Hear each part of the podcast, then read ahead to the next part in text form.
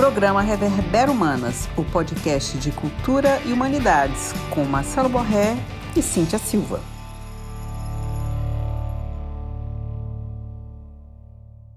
Salve, salve galera, salve, salve moçada, professor Marcelo Borretti.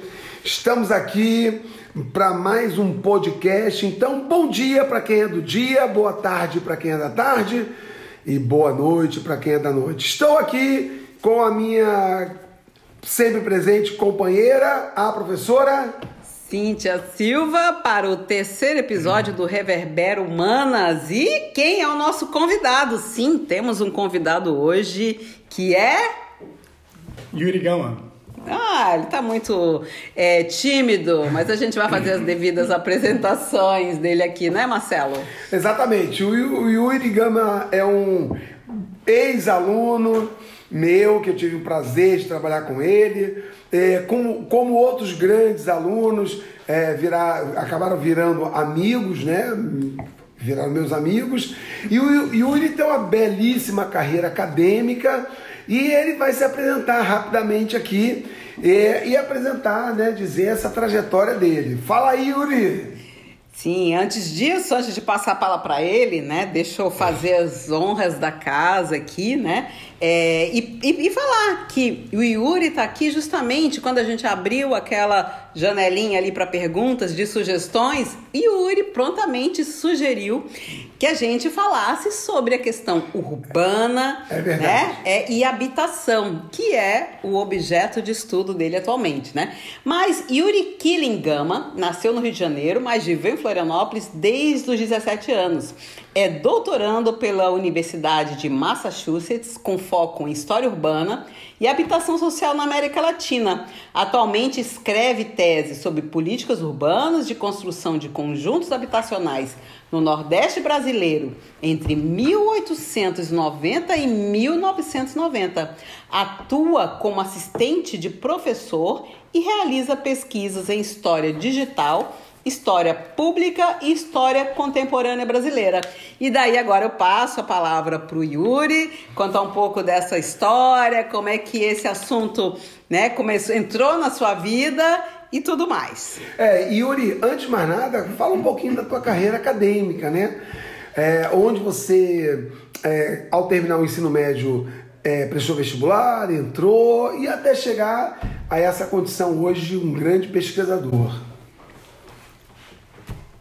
Depois que eu terminei o ensino médio aqui em Florianópolis, eu fiz Ciências Sociais na, na UFSC, né, na Universidade Federal de Santa Catarina, e eu trabalhei com movimentos sociais. Né? Eu, eu fiz uma pesquisa é, ao redor da ideia do direito à cidade e analisei o movimento passe livre, o Centro de Mídia Independente, analisei também as relações das, das comunidades com a questão do transporte público na cidade e as revoltas, né?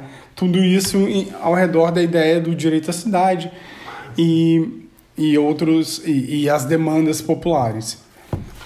A minha trajetória de, de pesquisa foi, foi toda em volta da ideia de entender as diversas faces da, da cidade, né?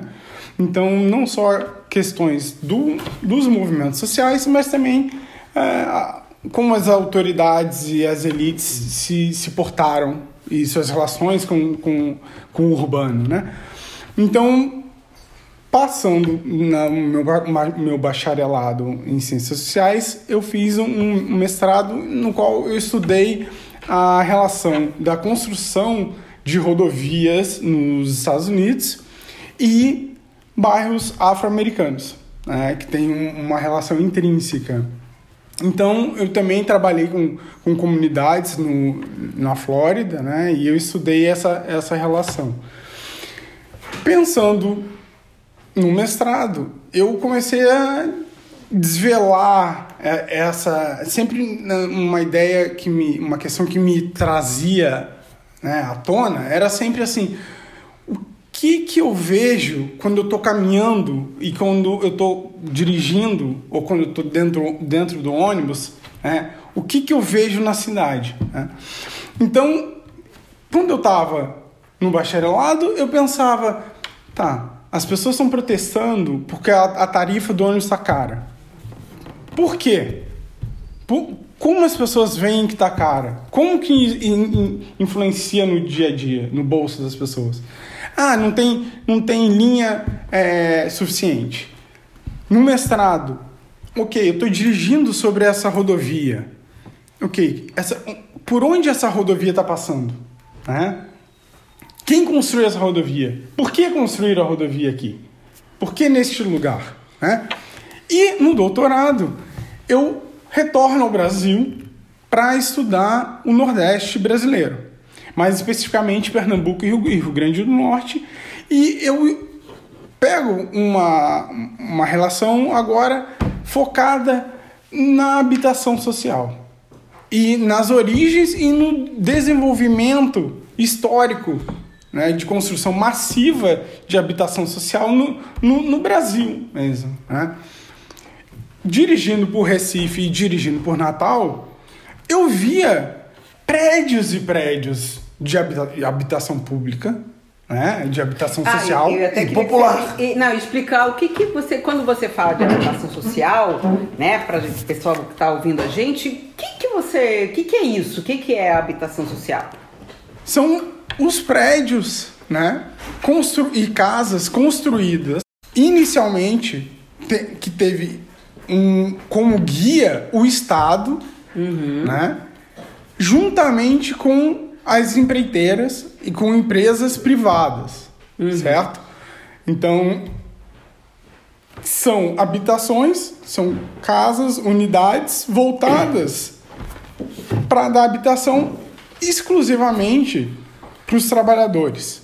Uhum. Como surge em torno de 1890, inicialmente pela, pela indústria, né? a indústria privada está construindo as, as, habitações, você vê essa construção aumentando. Né? Uhum. Né? Então eu parava para pensar o seguinte: como Natal, uma cidade teoricamente não muito industrializada em comparação uhum. São Paulo, comparação Rio de Janeiro, né?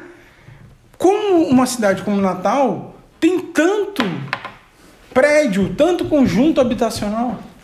Uhum. Se, em tese, a classe trabalhadora formalizada de Natal não é tão grande quanto uns grandes centros uhum. industriais. É, ali você tem um, ser, um setor de serviço que é maior, né? Então eu me eu, eu tava me questionando, uhum. ok. Então por quê? Como se deu isso? Né? Então, a partir daí, é, é a partir de, dessa questão é, chave que eu, que eu desenvolvo, desenvolvo a, as, minhas, as minhas pesquisas. Né? Uhum. É, tentando sempre observar o construído, né? o, é, o, o ambiente construído e desconstruir, né? E entender a história por detrás do, do, do existente. Uhum. E Yuri, é, tem uma coisa que sempre me incomodou muito. Eu, eu, eu vim do Rio de Janeiro, né? E morei na Baixada Fluminense minha vida toda, né? No município de Duque de Caxias. E uma coisa que sempre me incomodou no Rio de Janeiro era justamente o grande distanciamento que as áreas periféricas da qual eu fui fruto, eu sou fruto, né, das áreas mais centrais. Então, por exemplo, é, você con concentra muitas coisas na cidade do Rio de Janeiro, na, no centro da cidade é, e na zona sul do Rio. Eventualmente, por conta do carnaval, você tem algumas coisas que se dissipam é, no, em, em outros bairros, né? seja é, em outras cidades periféricas ou em outros bairros, por exemplo, como Vila Isabel, Tijuca e por aí vai. É, você vê como estudioso desse movimento urbano, alguma tendência de você facilitar a vida de quem não está nesses centros ou nesses espaços, é, digamos assim, privilegiados de produção cultural ou não? Nessa tua pesquisa, você percebe isso ou não? Por exemplo, o, o, o Yuri, é, a, eu como professor de história, a, a gente percebe um processo de deslocamento das populações indesejáveis do centro e ou de zonas é, mais privilegiadas para zonas afastadas. Essa mentalidade, na tua pesquisa, você percebe que mudou ou não? Olha, antes de mais nada, eu gostaria de deixar claro que eu sou um historiador e eu não sou um arquiteto nem um urbanista. Uhum. É, então, eu não, não, não posso, é, não, não, posso dar um, um, respostas técnicas é, relacionadas a, este assunto em profundidade. Certo. Né? Então, minhas respostas, meus pensamentos são, são baseados é, em uh, observações históricas, né?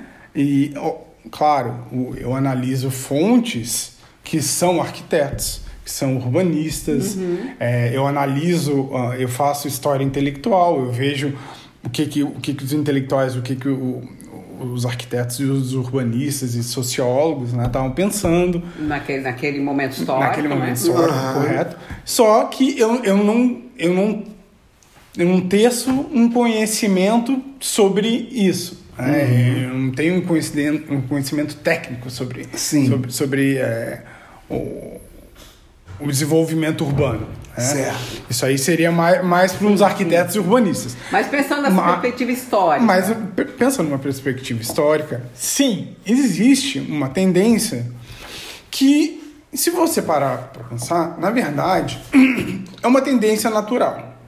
Quando eu falo uma tendência natural, é uma tendência lógica de que quando você está habitando um, um espaço em branco, você começa de um ponto e vai se expandindo. Certo. E quanto mais gente, mais população tem, mais espaço você vai ocupar. Uhum. Né? E se, em se tratando do, do, do Brasil, né, um país que sempre viveu na costa, né, Euclides da Cunha falava uhum. né, da, da, que os portugueses se, se, se prendiam à costa como, como caranguejos, né? Sim. E só realmente começou a entrar para dentro do país mesmo foi com os bandeirantes, né? basicamente. Uhum. Até então, nem se conhe... mal se conhecia o meio do Brasil. Uhum. E um processo de integração no Brasil só realmente foi explodido com Brasília. Sim. Natal só teve linha telefônica pública em 1971, 74, na década de 70 uhum. do século né? 20. Né? Então, sim, existe um, um, uma, uma perspectiva lógica de você querer é, ocupar os espaços. E, e, e, isso é, né, é, é saudável, né? Uhum. Mas, obviamente, é, existem diversos interesses, claro, com certeza. Se você pega a, a, a questão, por exemplo, do, das medidas sanitárias, né? As medidas sanitárias, quando, come, quando o conhecimento científico começa a mudar, as pessoas vão vendo como é que as epidemias vão sendo transmitidas, etc e tal. Existe, sim, um processo de... Ah, agora, se, ao invés de você colocar o o lixo da sua casa debaixo da sua cama, no seu quarto, junto contigo, você dormindo com ele, você vai colocar um, um, um latão. No recipiente maior, né? É, pode, ainda vai estar dentro da sua casa, vai. Aí passam cinco anos, agora vai ser proibido você colocar dentro da sua casa, vai ter que colocar lá fora. Porque vai passar a charrete e, e vai buscar aquele lixo, aquele dejeto. Antes, jogava na rua. Sim o dejeto direto. Né? E era normal. Né? As pessoas eh, culturalmente aceitavam. Então, Yuri, é, levando, é, é, trazendo essa linha de raciocínio, é, a gente percebe então que há uma ação do Estado Isso. no sentido de normatizar o tratamento do lixo e a conduta e que as pessoas têm. É verdade? Luiz? Exatamente. Existe isso. de posturas. Né? Exatamente. Né? Existe isso, então. Certamente. O Estado assumiu essa, essa empreitada. O, o Estado assume. Inicialmente, é, ele divide ele não, ele não toma como monopólio, Sim. mas ele divide com, com empresas privadas. Tá. E, quem, e, e antes disso, pelo menos antes de Vargas, você tem uma, a, a empresa privada como é, pioneira no, né, nesse tipo de, de medida.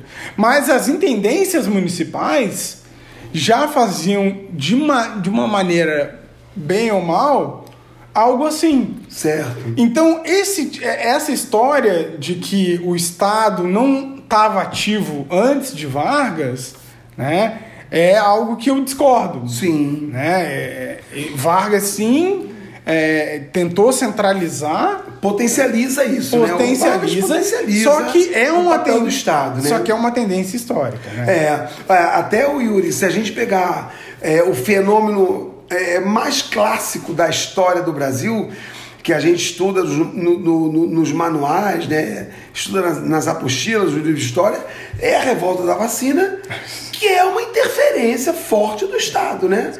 Tanto como você, diz na- na- como, como você escreve né, no, no, no- no seu artigo, é, a, a- a presença do Estado, né, hoje a gente chama de lei orgânica, na época era o código de posturas. Exato, correto. O Estado está determinando o que fazer com lixo, como se comportar, o, como você deve é, se organizar. Então, Yuri, é, na tua pesquisa vo- vo- você deve perceber que o Estado é essencial. E você vê, você vê que é, um- uma coisa que é, é, é visto claro é o seguinte, é que existe sim essa necessidade, porque a- o conhecimento e a ciência está avançando, de entender questões higiênicas, né? Mas também existe o fator social em paralelo, né? Às ve- muitas vezes eu acho que o- o- i- i- isso, isso, isso é uma coisa que é, é, é- é controversa, né? Ou, ou, ou é, ou é tudo é, uma construção social ou é tudo natural, né? Não, existe o meio termo, né? Aham. É, tu, tu tem que puxar para algum lado. Se não puxar para um, um lado, tu tá errado. Aham. Eu já não acho que é bem assim, né? Eu, eu acho que sim, tinha uma, tem uma questão é, higiênica que hoje em dia a gente percebe, né?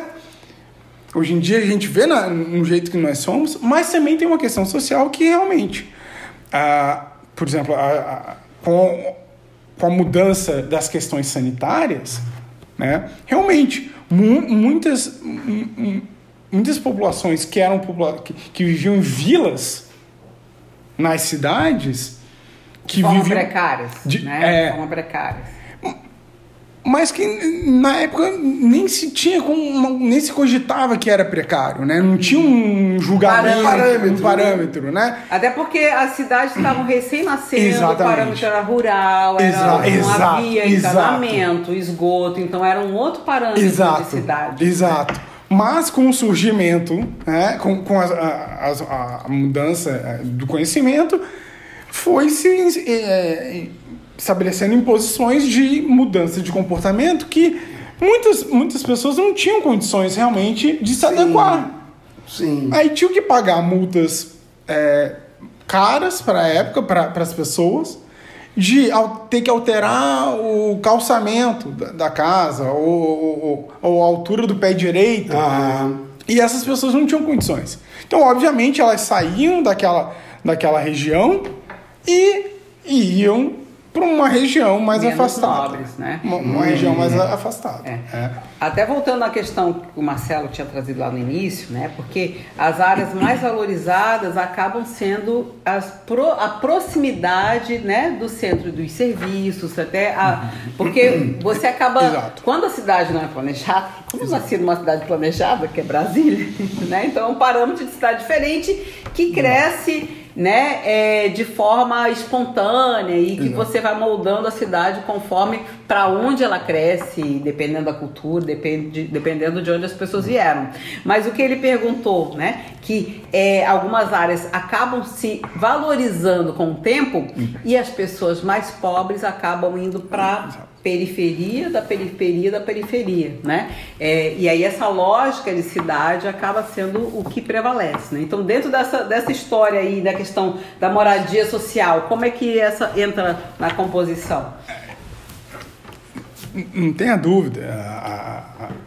Quando você tem uma, o surgimento do centro da cidade como o acolhedor né, de, de tudo que a, a cidade oferece, né, toda a infraestrutura, você atrai uma parcela que pode pagar para ter acesso àquela infraestrutura, uhum. né, que vai ser mais cobrado. Quanto mais infraestrutura você tem acesso, mais é cobrado. Né? Quanto menos, menos. E, então, acontece isso. Né?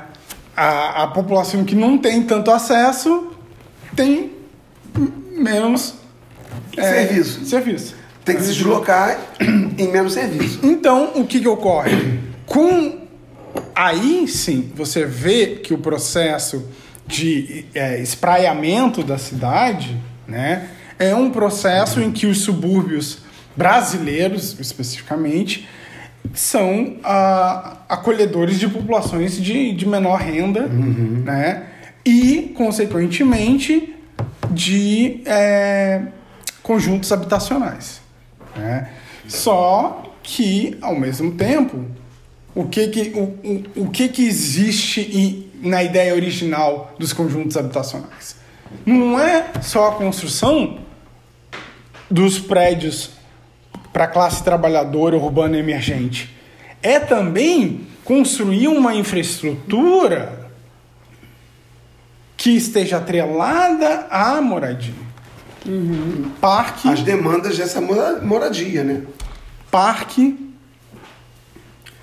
Água, rua, esgoto, água, esgoto, educação, e... saúde e trabalho, né, Yuri? E trabalho. E, e tem um caso excelente, que é no Recife existe a construção de um um específico conjunto habitacional, um não, alguns conjuntos habitacionais que o que que era? Era focado para para mulheres, che, chefes de família, uhum. tá? Que, que época é essa? Entre é, 1940 e 1943. Nossa.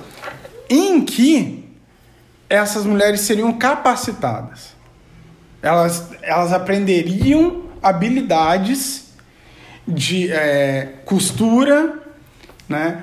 E elas poderiam, elas teriam um emprego, elas seriam uma mini empresa e venderiam o, a, as costuras delas e essa, essa empresa, ela estaria, esse centro de, de costura, estaria dentro da habitação.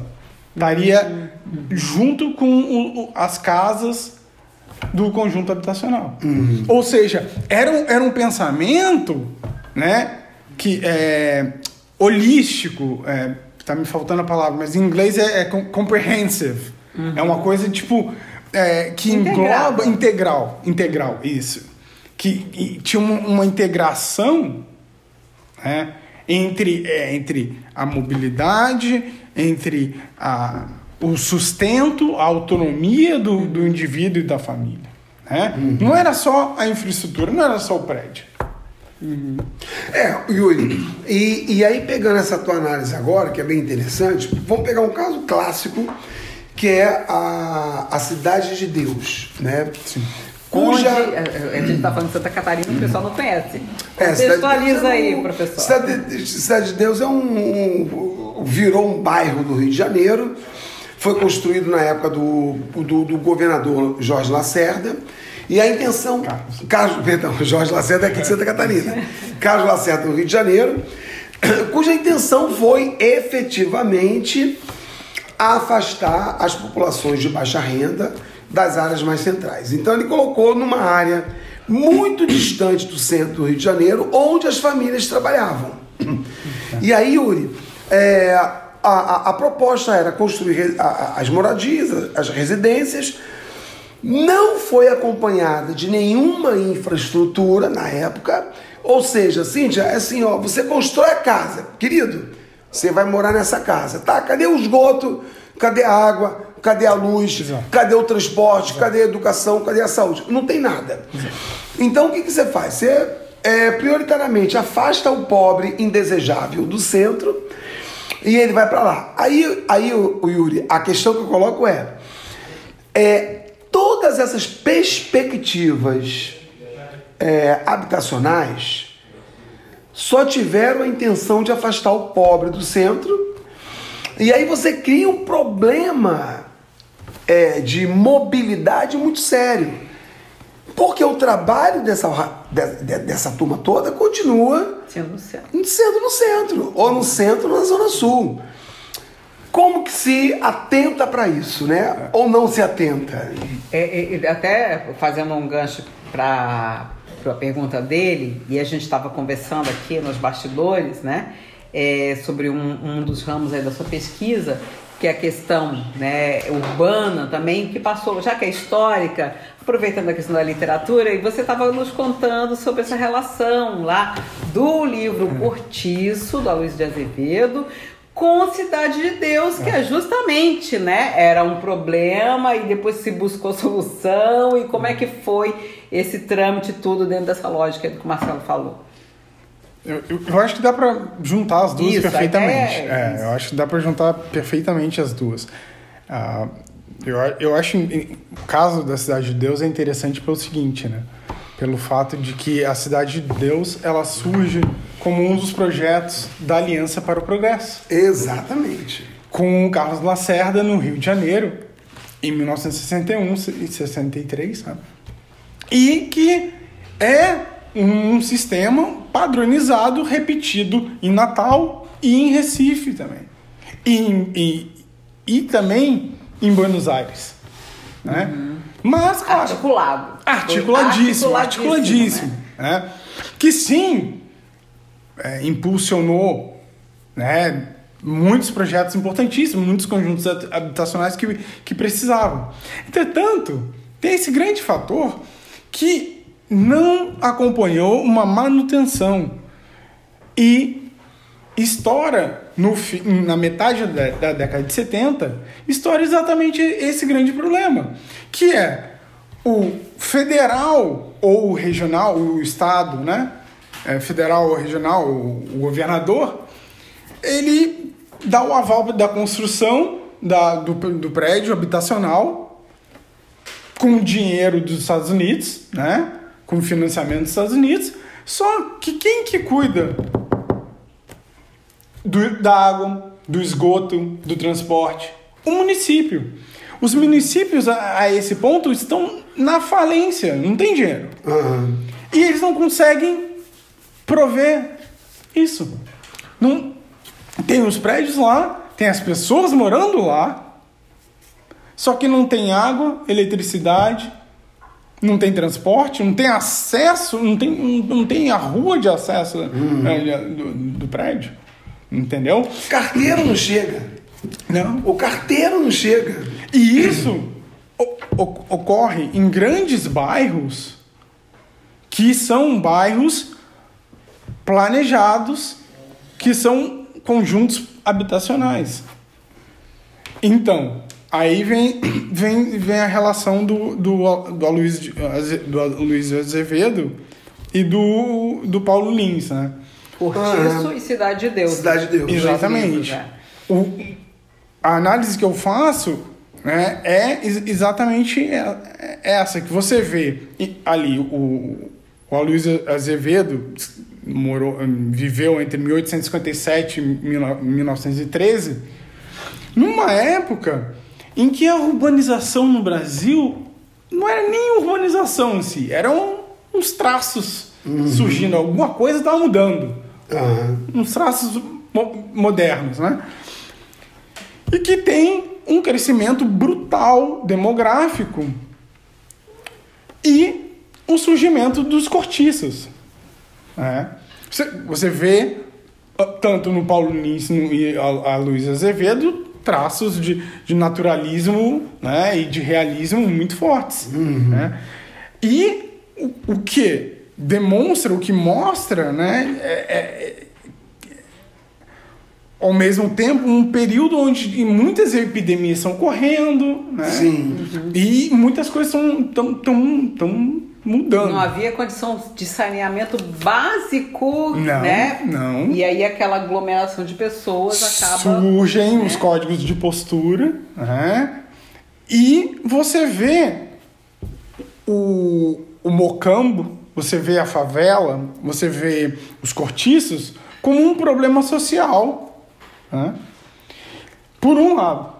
Por um outro lado, você vê que mocambo, favela e, e cortiço não são o problema, mas eles são o resultado do problema que está relacionado com, Com a desigualdade social. Com exatamente com, com, com uma pobreza que é que não que está relacionado com uma falta de desenvolvimento do Brasil, né?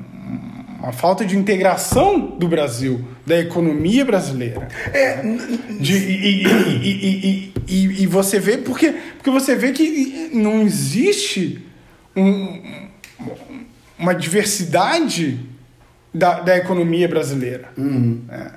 Você- e, e, e aí, como é que você vai investir em habitação social se você não, se você não tem material massivo suficiente para construir? A habitação pública só surge mesmo 1940, 10 anos depois que Vargas começou com, com, com a ideia de, de focar na industrialização. E me- mesmo assim, surge aos trancos e barrancos. Cimento, era aquele cimento Portland. Sim. Pô, ne- Nem aqui tinha no Brasil, sabe? Então, o que, que eu faço? Eu faço a, a, a- Eu costuro junto com o Paulo Lins, quando o Paulo Lins traz a cidade, o livro Cidade de Deus, ele escreve. Por quê? Porque ele traz a cidade de Deus com as mesmas características da, da, da- daquela diversidade é, cultural, racial, é, tra- traços fortes de, de, de um cotidiano, de uma vida amargurada, de uma, uma, uma vida batalhadora, que o, o Aloysio Azevedo traz no, no, no Cortiço. Só que o que, o que, que a história conta? A história conta que, em tese, Cidade de Deus como um conjunto habitacional surge para repor o cortiço. Surge como. Mas como uma solução para um problema social. Exatamente. E surge como a modernidade. A modernidade surge como um, para solucionar um problema. E ela falha miseravelmente. Ela falha miseravelmente, porque se você não tem uma, uma, uma manutenção, não adianta você só, só, dar, só dar infraestrutura, né? É maravilhoso, é, uma maravilhoso. solução maquiada, na verdade, né? Como sempre. Se você, se você, aí, aí entra o livro do Mário Brum, uma etnografia maravilhosa, um antropólogo genial do Rio de Janeiro, que ele fala sobre a cidade alta, que ele fala exatamente isso. Ele, ele, ele, ele, ele questiona, tá, o que, que é ser favelado? O que, que é a favela, né? Porque ele analisa um, um conjunto habitacional que surge, né, como um novo lugar, a nova moradia limpa, habitável para o favelado, para o favelado sair daquele abre aspas caos. né?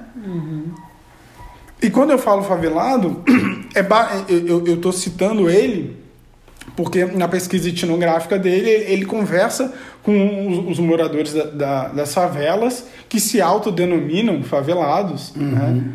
E ele conversa com o pessoal que se muda da favela e que mora no conjunto habitacional e que já não se considera mais favelado porque está no conjunto habitacional, mas aí vê a favela como uma ameaça. E a fa- e ele morava lá dois meses atrás. Sim. né? Então, então eu, eu, acho, eu acho fantástica essa, essa conexão do, do, da Cidade de Deus, né? Com, e, e, é, é, esse contraste, né? Uhum. Do, com, com cortiço e, e de que eu acho que é, pode ser até uma lição histórica, né? De, de tentar, de você ver que é, não adianta somente você dar um teto, sim, é, é ótimo, é, é, é, um primeiro passo é, e é necessário realmente, mas você precisa ter uma manutenção e dar acesso a uma infraestrutura, a, a acesso a questões básicas, né? Uhum. Senão, senão a, a mesma precariedade e o mesmo perrengue que as pessoas passavam quando não tinham acesso a um, a um esgoto, uma, uma, água, uma água ou uma água quente, né? ou, ou a eletricidade, uhum. continua a mesma coisa. Foi o que aconteceu na década de 80 em Natal em Recife. Conjuntos habitacionais que inicialmente, originalmente, eram promissores de dar um conforto e uma vida melhor, na década de 70, na metade, na metade da década de 70 em diante, estão vendo uma violência brutal diária. Estão vivendo uma, uma, vida desgraçada. Né? Abre aspas. Né? Dito pelos próprios moradores em entrevistas da, da, da própria época. Né? Uhum. Bairros como Candelária, em Natal, Cidade da Esperança, é, são, são bairros que surgiram com, com é, conjuntos habitacionais promissores, uhum. com uma infraestrutura promissora. Até tinha flexibilização. Eram construídos de maneira que o, o morador podia fazer um, um, uma, uma, uma, mudança estrutural dentro da própria casa. Uhum. Escolher. Claro, porque eles. Claro, porque o Estado tinha observado. Hum, olha lá no, no Mocambo, fizeram um uma janelinha extra. Vamos fazer uma, uma coisa pré-formatada, mas deixar que alguma parte o residente molde da sua maneira. Mas é. revoltas acontecem, uhum. movimentos sociais. A partir da, da, década de 70, muitos movimentos sociais surgem. Uhum. Movimentos que já tinham uma incipiência lá atrás, na revolta da vacina, na, em, 1930, 1925. Coisa bem, bem incipiente mesmo, né? uhum. né? Mas que explodem a partir da década de 70, né? Que, e, curiosamente, demandando a casa própria, né? Uhum. Demandando o, o terreno em seu nome. Sim. Então são os primeiros programas habitacionais, é, exemplo, eu não sei se teve um mais antigo, tinha o tal do o BNH, se teve antes, Isso. tinha um outro nome, que eram esses programas de habitação popular, né, que é, a pessoa tinha justamente esse sonho da casa própria, Exato. né, começou com Exato. essa coisa de você tirar dos grandes centros, né, e até o Rio de Janeiro, um exemplo que foi Florianópolis também, que você tem uma favela no meio da cidade, no Rio de Janeiro é, é, é forte ainda, no e eles Leblon. não conseguiram tirar ali, por exemplo, é. algumas favelas ali do, da boca ali da. Aquela no Leblon, né? É, o. Como é que é o nome? Ai, como é que é o nome? Que tem o. Meu pai falou outro dia até. O, o, o ali perto da Gávea, né? Uhum. Não, é. Leblon e Rogado são coisas diferentes. Tá, então, então, essa questão de ali no Rio de Janeiro está muito interligada. Algumas o Estado conseguiu, Vidigal. não, Vidigal, né, Morro de Vidigal, conseguiu colocar para longe, outras estão ali, numa área considerada nobre, né? Uhum. É, então fala um pouco sobre isso e já pegando ali uma questão nova que tem aparecido hoje, que é o processo de gentrificação dessas regiões que hoje foram recuperadas, né, dos centros, é uma coisa decadente, que tinha uma população é, mais simples, mas que quando você faz essa recuperação, acaba valorizando demais, essas pessoas acabam indo para mais longe também, né? Eu acho que, o, o, historicamente vendo, o pro, processo de gentrificação sempre existiu, né? na, na, na verdade. Uhum. Assim, é, é um processo que se se você vê gente com dinheiro alterando os lugares, Sempre existiu. vai, vai, vai fazer isso, essa modificação. Exatamente. Né? E, e se você tem um, um jeito de, de, de obter é, favores com dinheiro e você não, se você não tiver uma regulação ou um- se você não tiver uma, uma fiscalização, isso vai ocorrer. Né? Mas eu acho que a, a- questão da, da habitação no, no Brasil, ela sempre foi forte, na verdade, né?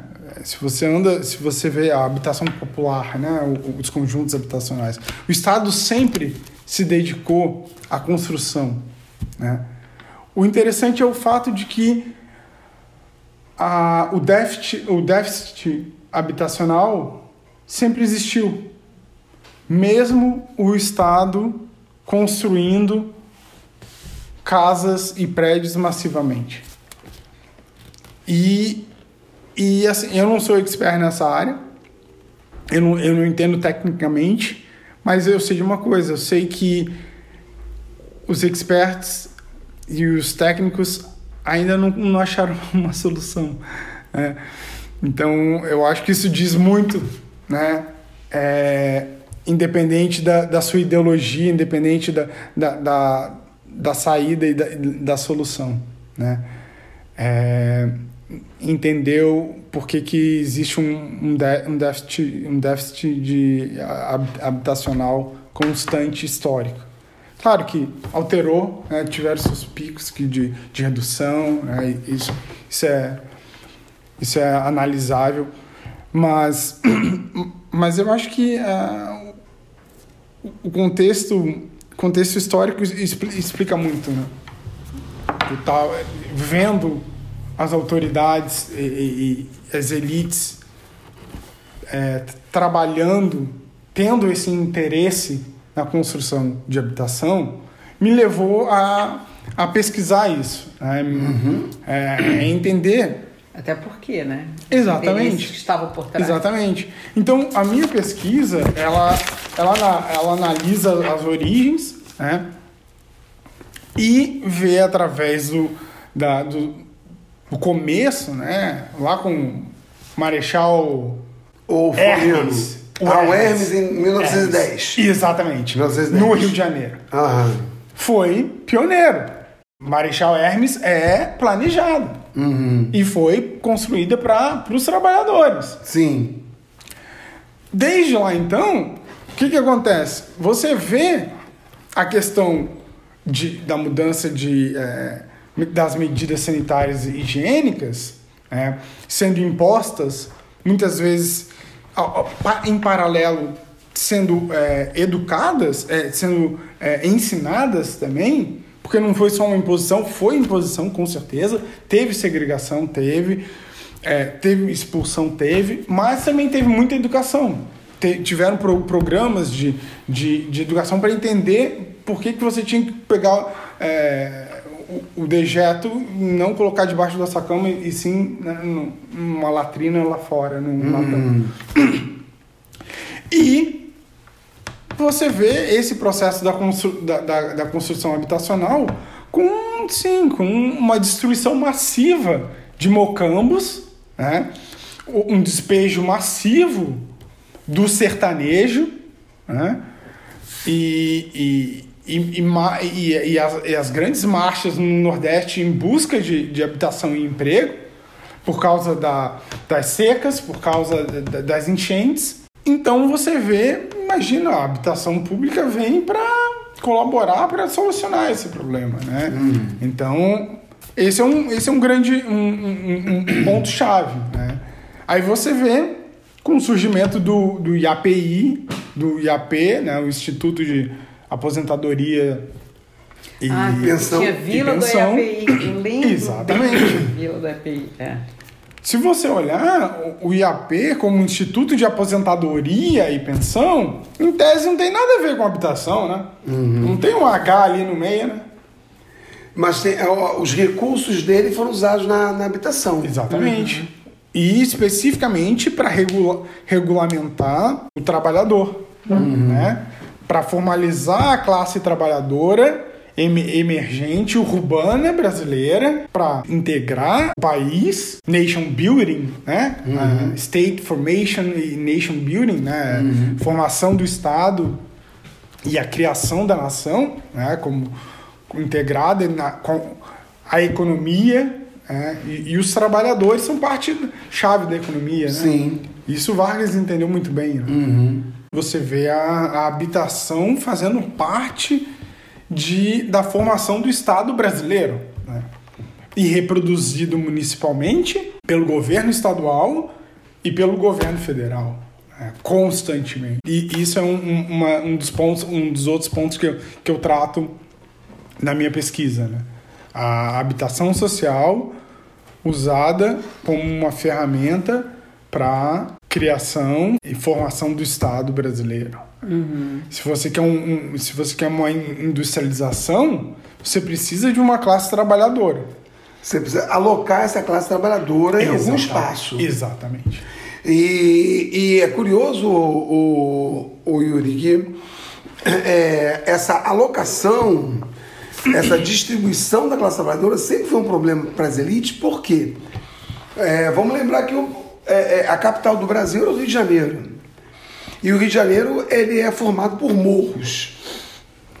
Então era muito conveniente e necessário para essa classe trabalhadora ocupar esses morros do Rio de Janeiro, mas para a elite não era conveniente, por quê? Porque estava muito perto da existência delas, ou, na pior das hipóteses, perto do centro da cidade do Rio de Janeiro, que é o centro, era o centro urbano, era o centro de negócios, era o centro de.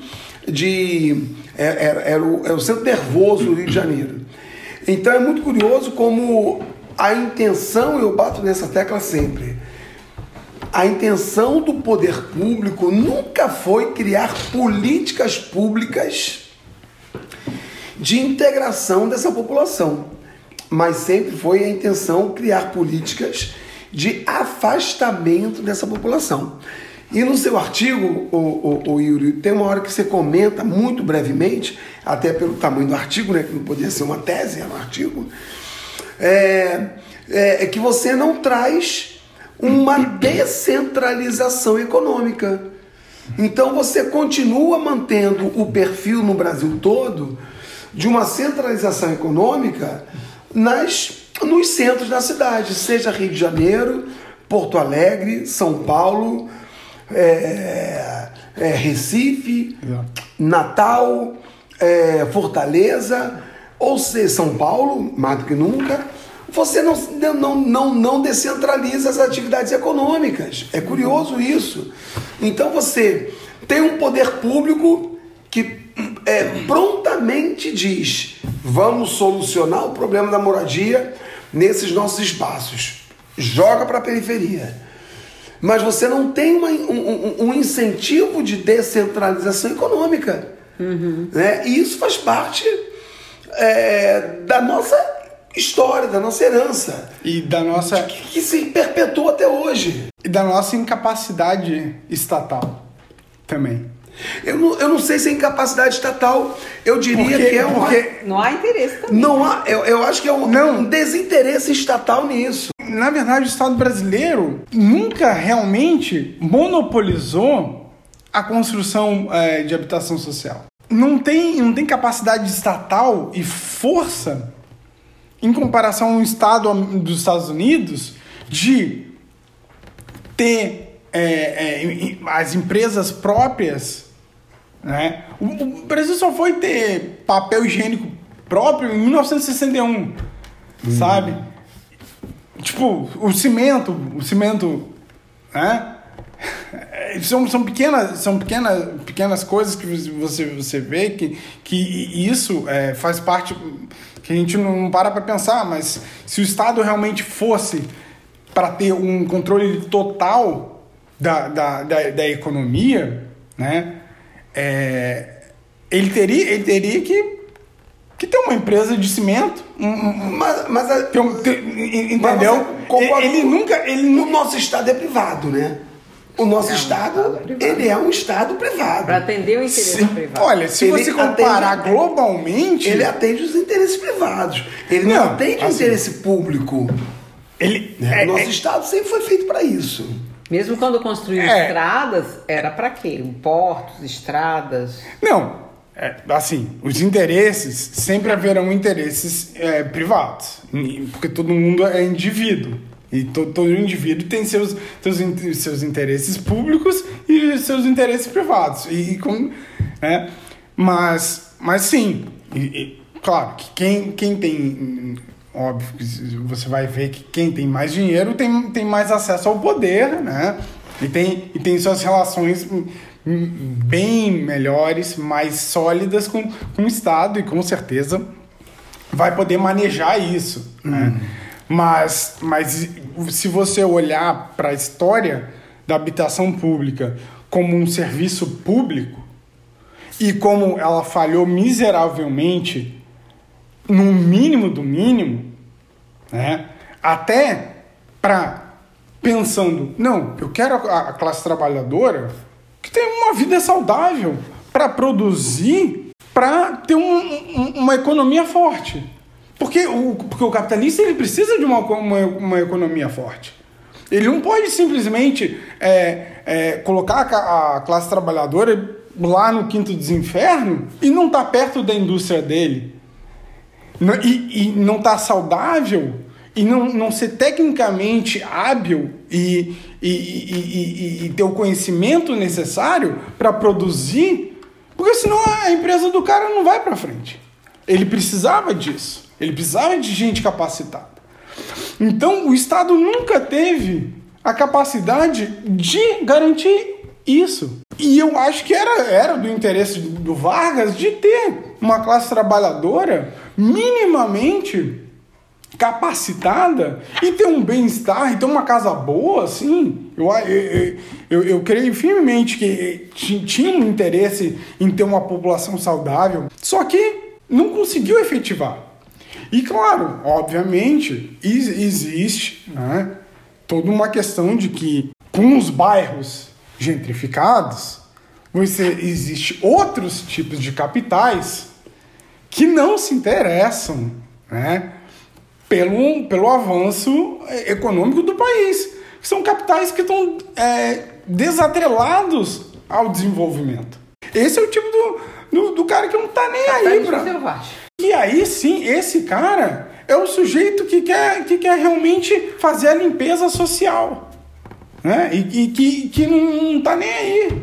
E, e- e aí sim, aí você vê a gentrificação ocorrendo de maneira que você vê uma empresa pura especulação que compra um prédio inteiro no centro e expulsa todos os, mo- os moradores de lá.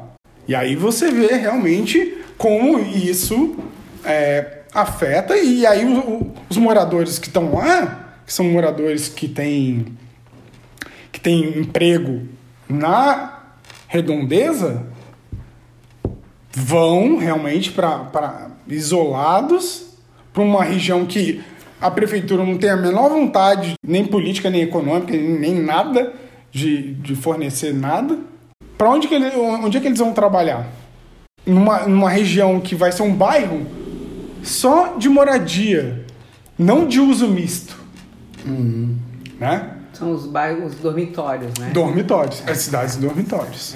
Em Exatamente. Brasília, as cidades satélites funcionavam Mas, muito mas é, o que, também, né? é o que marca toda, É. todas as grandes capitais Pós, brasileiras. pós 1970, é exatamente que isso aí. isso. É exatamente isso. É, e é 1970 por uma razão simples, né? Você tem, um, nos anos 50, um crescimento de, de- de certas áreas que gentrificam quem mora ali e expulsa para pra, as periferias. Mas é, nunca foi uma preocupação, é, é, nenhum governo brasileiro Ah, teve a preocupação de você ter um trabalhador minimamente próximo do emprego. Nunca- nunca teve. nunca conseguiu. Nunca teve. Mas eu queria mudar um pouquinho, o, Yuri. E pegando aqui o livro no qual você tem o teu artigo, o livro está assim, ó, As Cidades e a Covid-19. É isso que eu ia puxar. É, eu, eu gostei muito do, do, do subtítulo. Necessidades, expectativas e tendências. Então vamos lá, Yuri. É. Quais são as necessidades? Quais seriam as necessidades? Quais seriam as expectativas e quais seriam as, as tendências? Eu só vou querer fugir daquele lugar comum porque, olha, eu frequento boteco e eu cansei de ouvir de botequeiro o novo normal. Só não me fale nesse novo normal, porque isso é uma falácia, é uma mentira, é uma invenção. Não existe hoje novo normal. Existe é uma busca da antiga normalidade. Mas eu quero voltar e dizer, Yuri, quais seriam as necessidades das cidades? Quais seriam as expectativas e quais seriam as tendências. E como é que a Covid impactou também? Eu vou acrescentar. Quer... Boa, boa, Cíntia. Quer começar por onde? Necessidade, expectativa ou tendência? Pô, o mais legal seria deixar a tendência por último, né? Então manda aí, tu, Só tu que... que manda, tu é o convidado. o convidado manda aqui. A expectativa, eu acho que a, a, a pandemia, historicamente, ela, ela tende a a segregar. Interessantemente, a ter saltos é, tecnológicos também, né? Certo. É, saltos tecnológicos e, e, científicos também, né? acho que se você olhar em todas as epidemias, né? Historicamente, pragas, né? Sempre, sempre rola um, salto tecnológico. E, e tem um esforço coletivo concentrado na busca da solução de algo emergencial. É, é isso que motiva, é, né? É verdade. E a, a produção de, de, vacinas, né, também influencia aí, é, su, surgimento de, de milionários, surgimento de bilionários também, né? Uhum. E, e, de muitos pobres com a pandemia. Que, né? com... E moradores de rua. E bilhões. Falando de habitação, moradores milhões de rua. De, milhões de empobrecidos, né? Exatamente. Isso aí, sem sombra de dúvida. Quando, quando se tem. Bom, você pega Florianópolis, por exemplo? Caso de Florianópolis, que mesmo assim, nacionalmente, foi, em comparação, não foi tão, não foi tão afetada assim quanto, por exemplo, sei lá, Recife, ou, ou é, na, na, questão do desemprego comparativamente, por exemplo, o estado de Santa, Santa Catarina teve um, teve um desemprego menor, né? O termo não é lockdown, assim, tecnicamente não era o que a gente fez, não foi um lockdown, ah. tecnicamente, né? Mas, mas quando você é, uma restrição. Tem, é, quando você Medidas tem a, uma medida restritiva onde acaba-se fechando integralmente comércio né, e, e, todo, e todo espaço público, né, é, as empresas fecharam. As empresas fecharam, algumas fecharam temporariamente, muitas fecharam para sempre. As pequenas, muitas pequenas fecharam, né? sobretudo as pequenas. O desemprego foi automático. É, a gente podia, se fizesse uma pesquisa ali no, uhum. nos primeiros três meses, né, o desemprego foi automático ali. Uhum. As pessoas perderam os empregos ali. Né, não, não, tinha sim ou não. Então, você vê, obviamente, o, primeiro a questão do emprego, né, mas você vê a questão direta da questão, a, a, a, questão do emprego diretamente ligado com a questão habitacional, porque majoritariamente é, o mundo é um país do, do, dos aluguéis. Né? Sim. Tem, até um, tem até um livro, né? um, um livro interessante sobre, sobre isso. Né?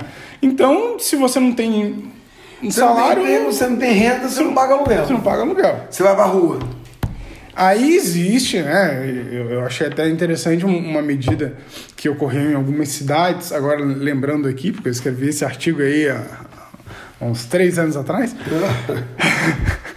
é, da, da, medida, da medida que acabou sendo uma medida pública tomada por é, prefeitos, né? De, de pegar hotéis privados inteiros, né?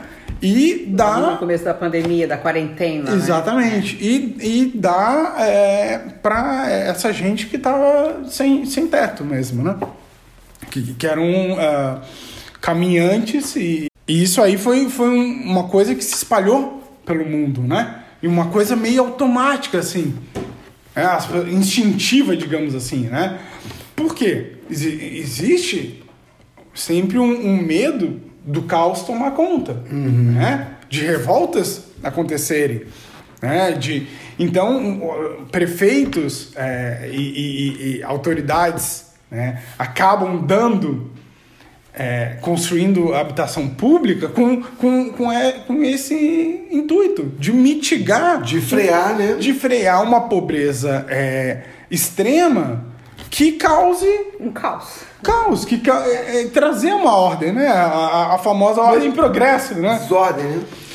E que infelizmente cortaram o amor, né? Podia.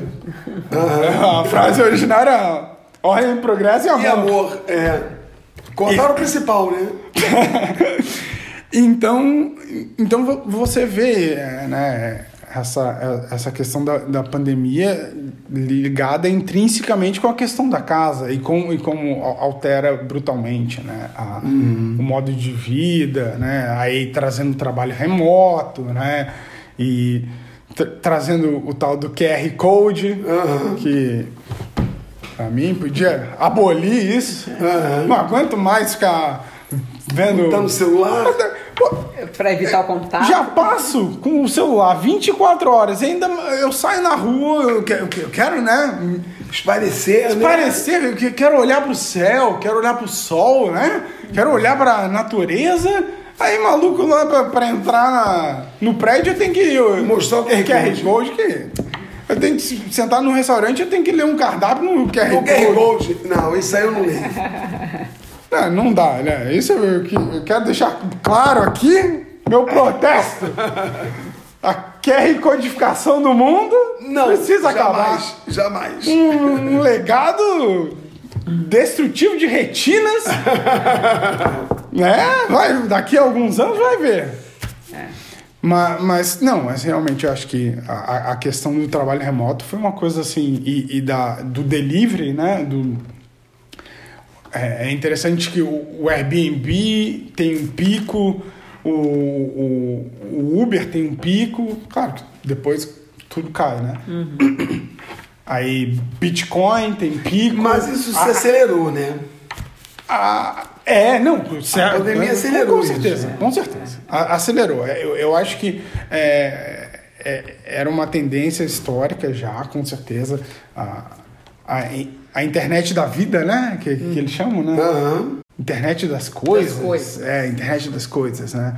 Então, essa coisa de, de, de, você ah, colocar a internet no fogão, na chaleira, na, no copo de vinho, na, na mesa, no, no papel, uhum. tudo é internet agora. Uhum. Então, daqui a pouco, a tua casa vai ser a, a internet. Uhum. Né? Então, tipo, isso é uma tendência que, bom, já foi pensada desde o começo da internet, né? né? A, a, infraestrutura da internet surge já com essa intenção, com, né? Com essa intenção de expansão eterna. Ah. Mas, mas a, você vê que, que muda a, a, a, vida privada, né? Porque você vê, você vê o um mundo é, público sendo integrado no mundo privado, ah. né?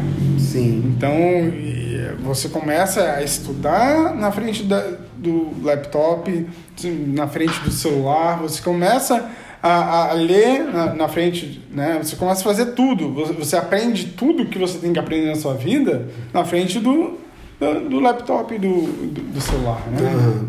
Acaba, a, a, intera, a interação do ser humano é mediada por uma tela, né? Sim. Uhum. A interação do ser humano com o mundo, né? É, é, é entre seres humanos. Com o mundo. Né?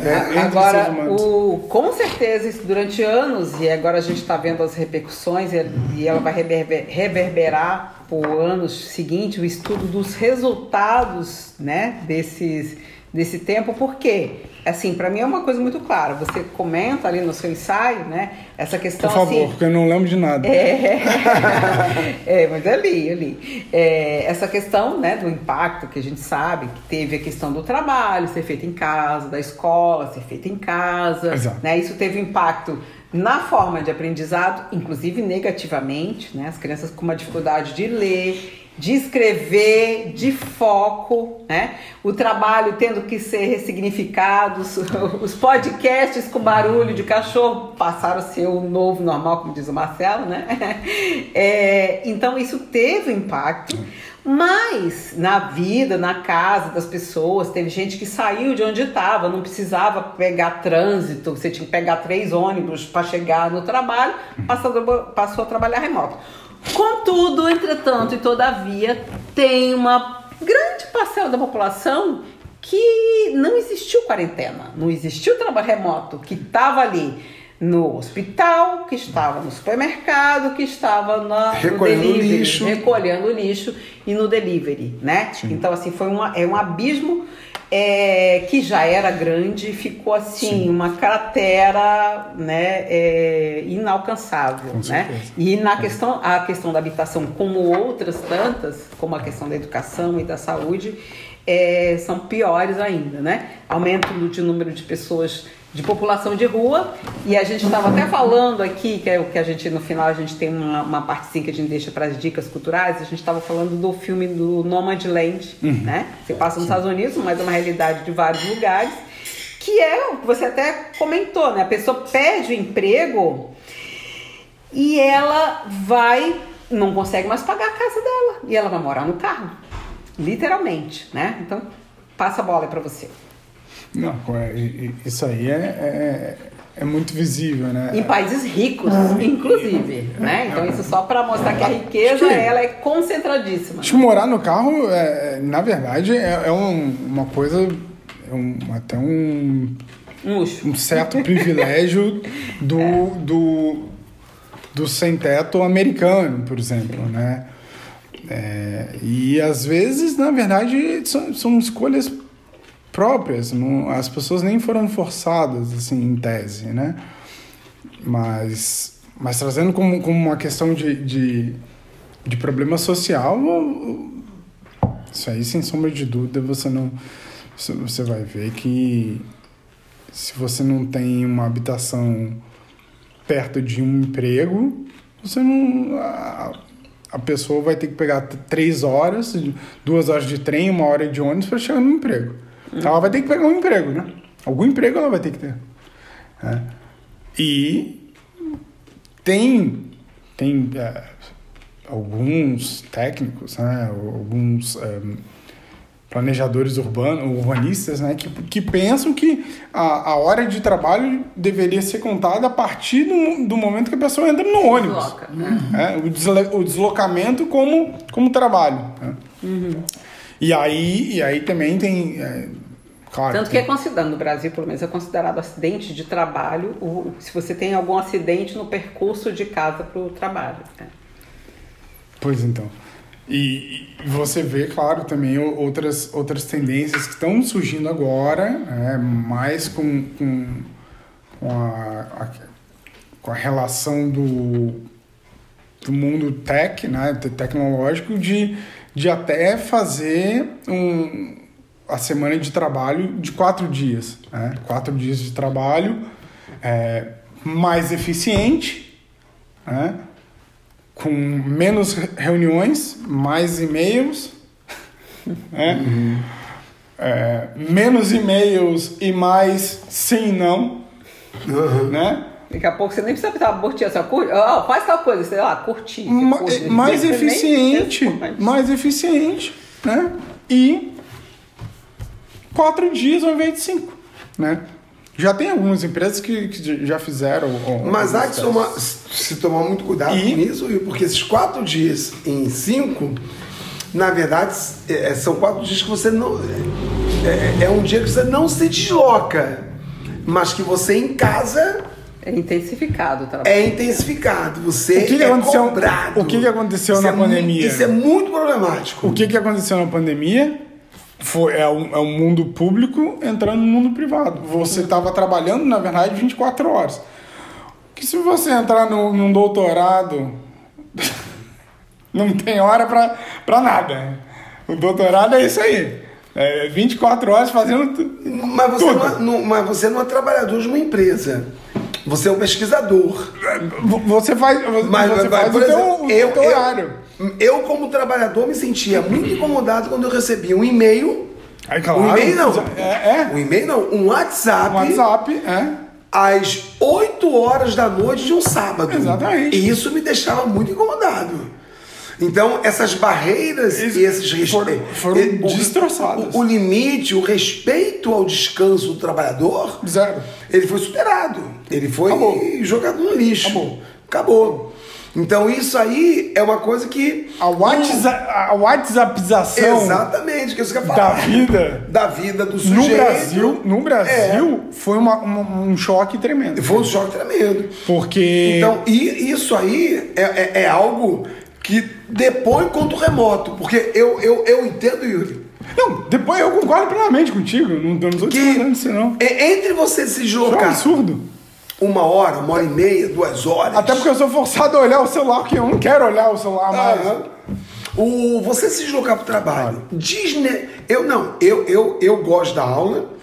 Eu gosto de ter o contato físico com o aluno, olhar, perguntar. O meu emprego é diferente. Agora, o emprego do Ítalo já não, é, não tem essa necessidade tão presente. A emprego da Cíntia no tribunal não tinha essa necessidade.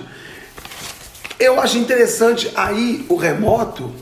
É, é, é muito curioso, né, Cíntia? Porque é, é, essas mudanças, eles nunca dizem, nós vamos atender o trabalhador. Eles sempre dizem, nós vamos atender ao mercado. Nós vamos atender às necessidades da empresa. Então o trabalhador está sempre no limbo.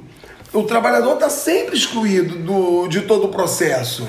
Pô, pensa no trabalhador. E isso sem levar em consideração a questão da, da, da, da privacidade de dados. Ah. Eu achei uma coisa muito louca. Fui, fui fazer um cadastro no, no, no postinho para tomar a primeira vacina. Me mandaram, ah, manda aqui, ó, teu endereço, tua renda, teu, teu, teu nome inteiro, não sei o que, não sei o que lá, para esse WhatsApp aqui. Faz esse, WhatsApp qualquer. esse formulário aqui e tal, com. É, é sério isso? Isso é, cai na nuvem, né?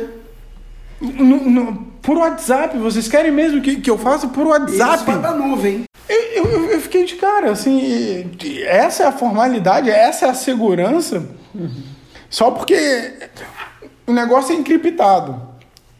É encriptado, mas todo mundo clona a, a parada. qualquer um quer, cara, Eu- né? Quem que tá atendendo do lado do outro lado? Quem, qualquer um que. Jorge Augusto? É. An- An- André Ricardo? Quem, quem, quem, quem- com quem que eu tô falando, minha senhora? Jorge Tadeu!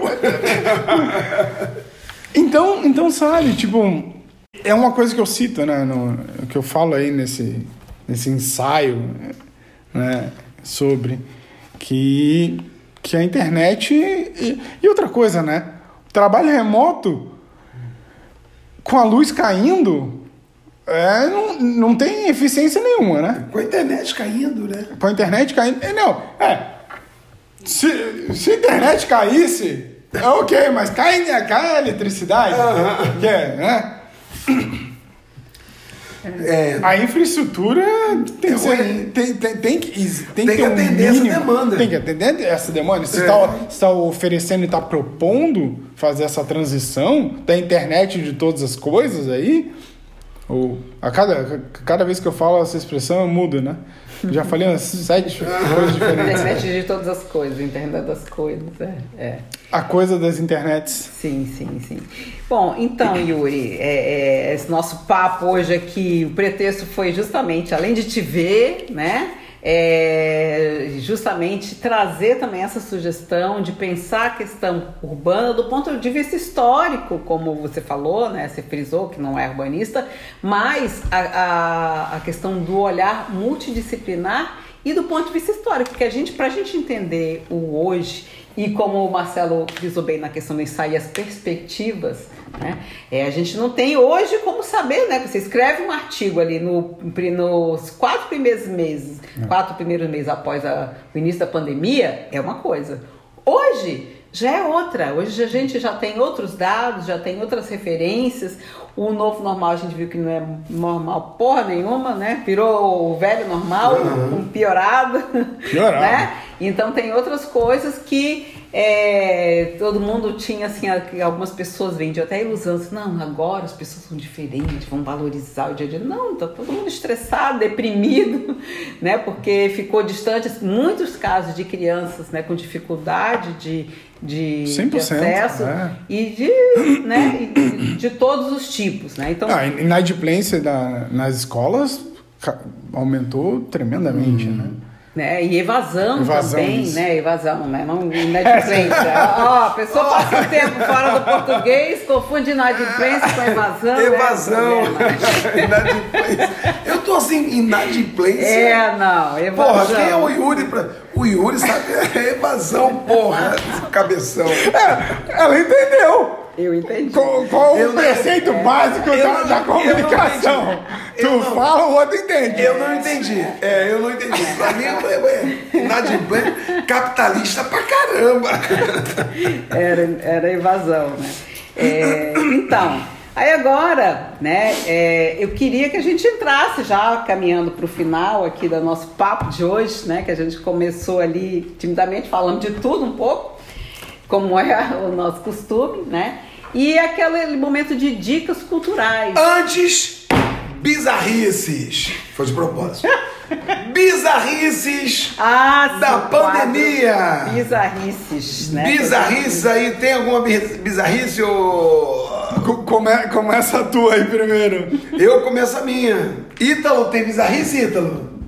Que lembrar aqui. Eu tenho uma bizarrice. Para mim, a maior bizarrice dessa pandemia, protagonizada pelo desgoverno que a gente tem, é o negacionismo. Você negar a ciência, você negar o conhecimento, você demonizar a universidade. Isso para mim não tem bizarrice mais absurda. É você pensar igual ao, ao, ao, ao Talibã é você voltar para a Idade Média. Então, negar o conhecimento científico duramente produzido por cientistas, principalmente do Brasil, né, por pessoas que lutam com poucos recursos, que lutam é, é, contra governos e empresas privadas, você demonizar a ciência, o professor, o ensino acadêmico é para mim a grande bizarrice que fica dessa, dessa nossa pandemia é escroto. É escroto, é o, é, é, é o termo mais sutil que eu tenho para usar. Então fica aí a minha bizarrice assim aos embaixo. negacionistas, aos é, anti-vacina, aqueles que demonizaram o cientista e o professor. Então, para mim, a bizarrice é essa: é escrotidão. Pô, eu tava. Ah, achei que era. E eu tô calmo, hein? Eu tô calmo. Eu achei que era a sessão do humor, eu ia falar que a, maior bizarrice era o QR Code. Mas agora tu falou nessa. Eu, eu, ia dizer, não, porra, bizarrice é o QR Code eu sou contra. Eu ia até bater na mesa. então, bate na mesa. Ai, então... E eu trabalho para editar isso aqui. Não, a, a batida tem que ficar. A batida é símbolo. É o símbolo da bizarrice. Tá certo, assim embaixo. Então, Yuri, dicas culturais. Manda a sua. Já que não tem bizarrice. Porra. Dicas culturais. É, você deu duas. É, Os livros. É, Cidade de Deus Pô, mas é uma, é uma baita livro, filme também. É uma, é uma dica cultural de, do século passado, maluco. Pô, não foi não, mal, não. cara. O, o filme é 2001. É, mas, mas, é o livro, né? É o livro, né? É, o livro é não, 99. mas pode ser do século passado, do retrasado também. Eu vou falar do Cortiço. É, isso. É. Exatamente. Pois né? é. Mas, mas eu, eu, eu, eu, eu, não sei se é a mesma da Cíntia, mas é um filme que nós vimos juntos, né, amor?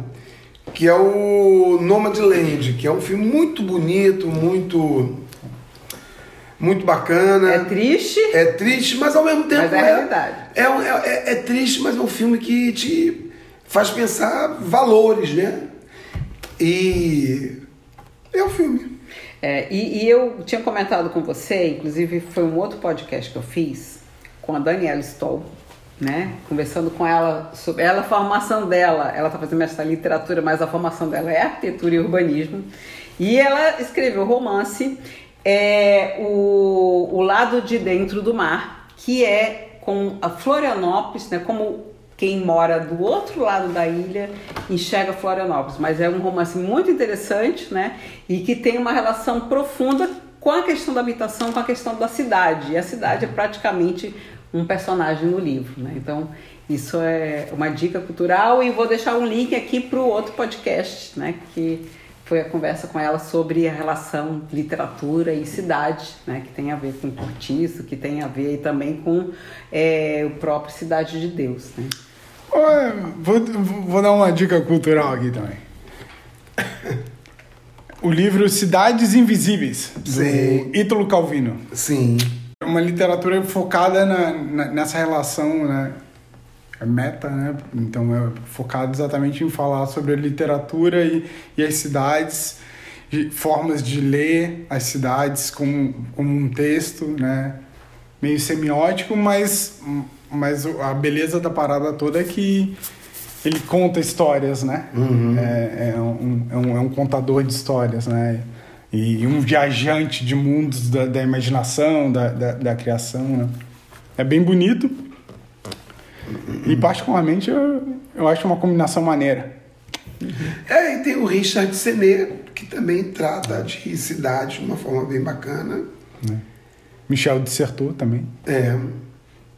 E eu convido o Ítalo a fazer um diário da sua vida, porque o Ítalo, em termos de habitação, sabe muito mais que a gente.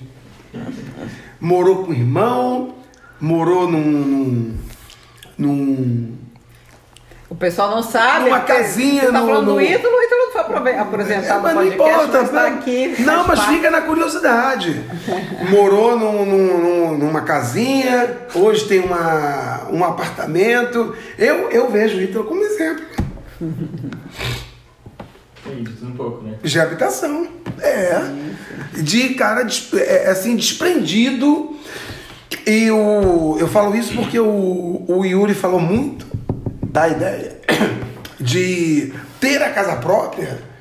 E eu, eu, eu hoje eu, eu respeito quem não quer ter a casa própria. Porque a casa própria te prende. Em todos os sentidos. E o Ítalo não tem casa própria porque não quer. Porque desprende. Exatamente. O Ítalo é desprendido. Pensei em ter uma Ferrari também, mas acho que não, não é meu. Aí o cara tem uma bicicleta Agora velha. virou esculhambação. Não, não, não é exclamação. Eu também não teria uma Ferrari em nome da minha liberdade. Porque isso tudo é prisão. Não, isso é tudo é prisão. É mensalidade, é prestação. É... Isso é prisão, cara. É. Agora não tenha filhos. Também. Nem gato. Nem cachorro. Mas eu, falando sério, nós estamos fechando essa questão da, da, da habitação e a habitação, ela realmente te prende em certos elementos que muitas vezes você tem que ser, você tem que se desprender de valores que são valores varguistas da casa própria. Mas direito à habitação é continuação Não, de direito. é, Uma são coisa coisas- é casa própria. Não, são coisa coisas é direito à diferentes. habitação. é. A casa própria é, é, é, um, é um elemento até, até capitalista individualista. A habitação é outra coisa. E o Ítalo traz a questão da habitação. Mesmo sendo um, um liberal anarco-sindicalista. Anarco. Anarco. Como é que é? Anarcocapitalista! Nossa senhora. Mas é falando Desculpa. sério, é, é, é, eu acho que para mim isso é um valor diferente e é uma perspectiva diferente. Mas como a Cíntia falou, direito à habitação sempre.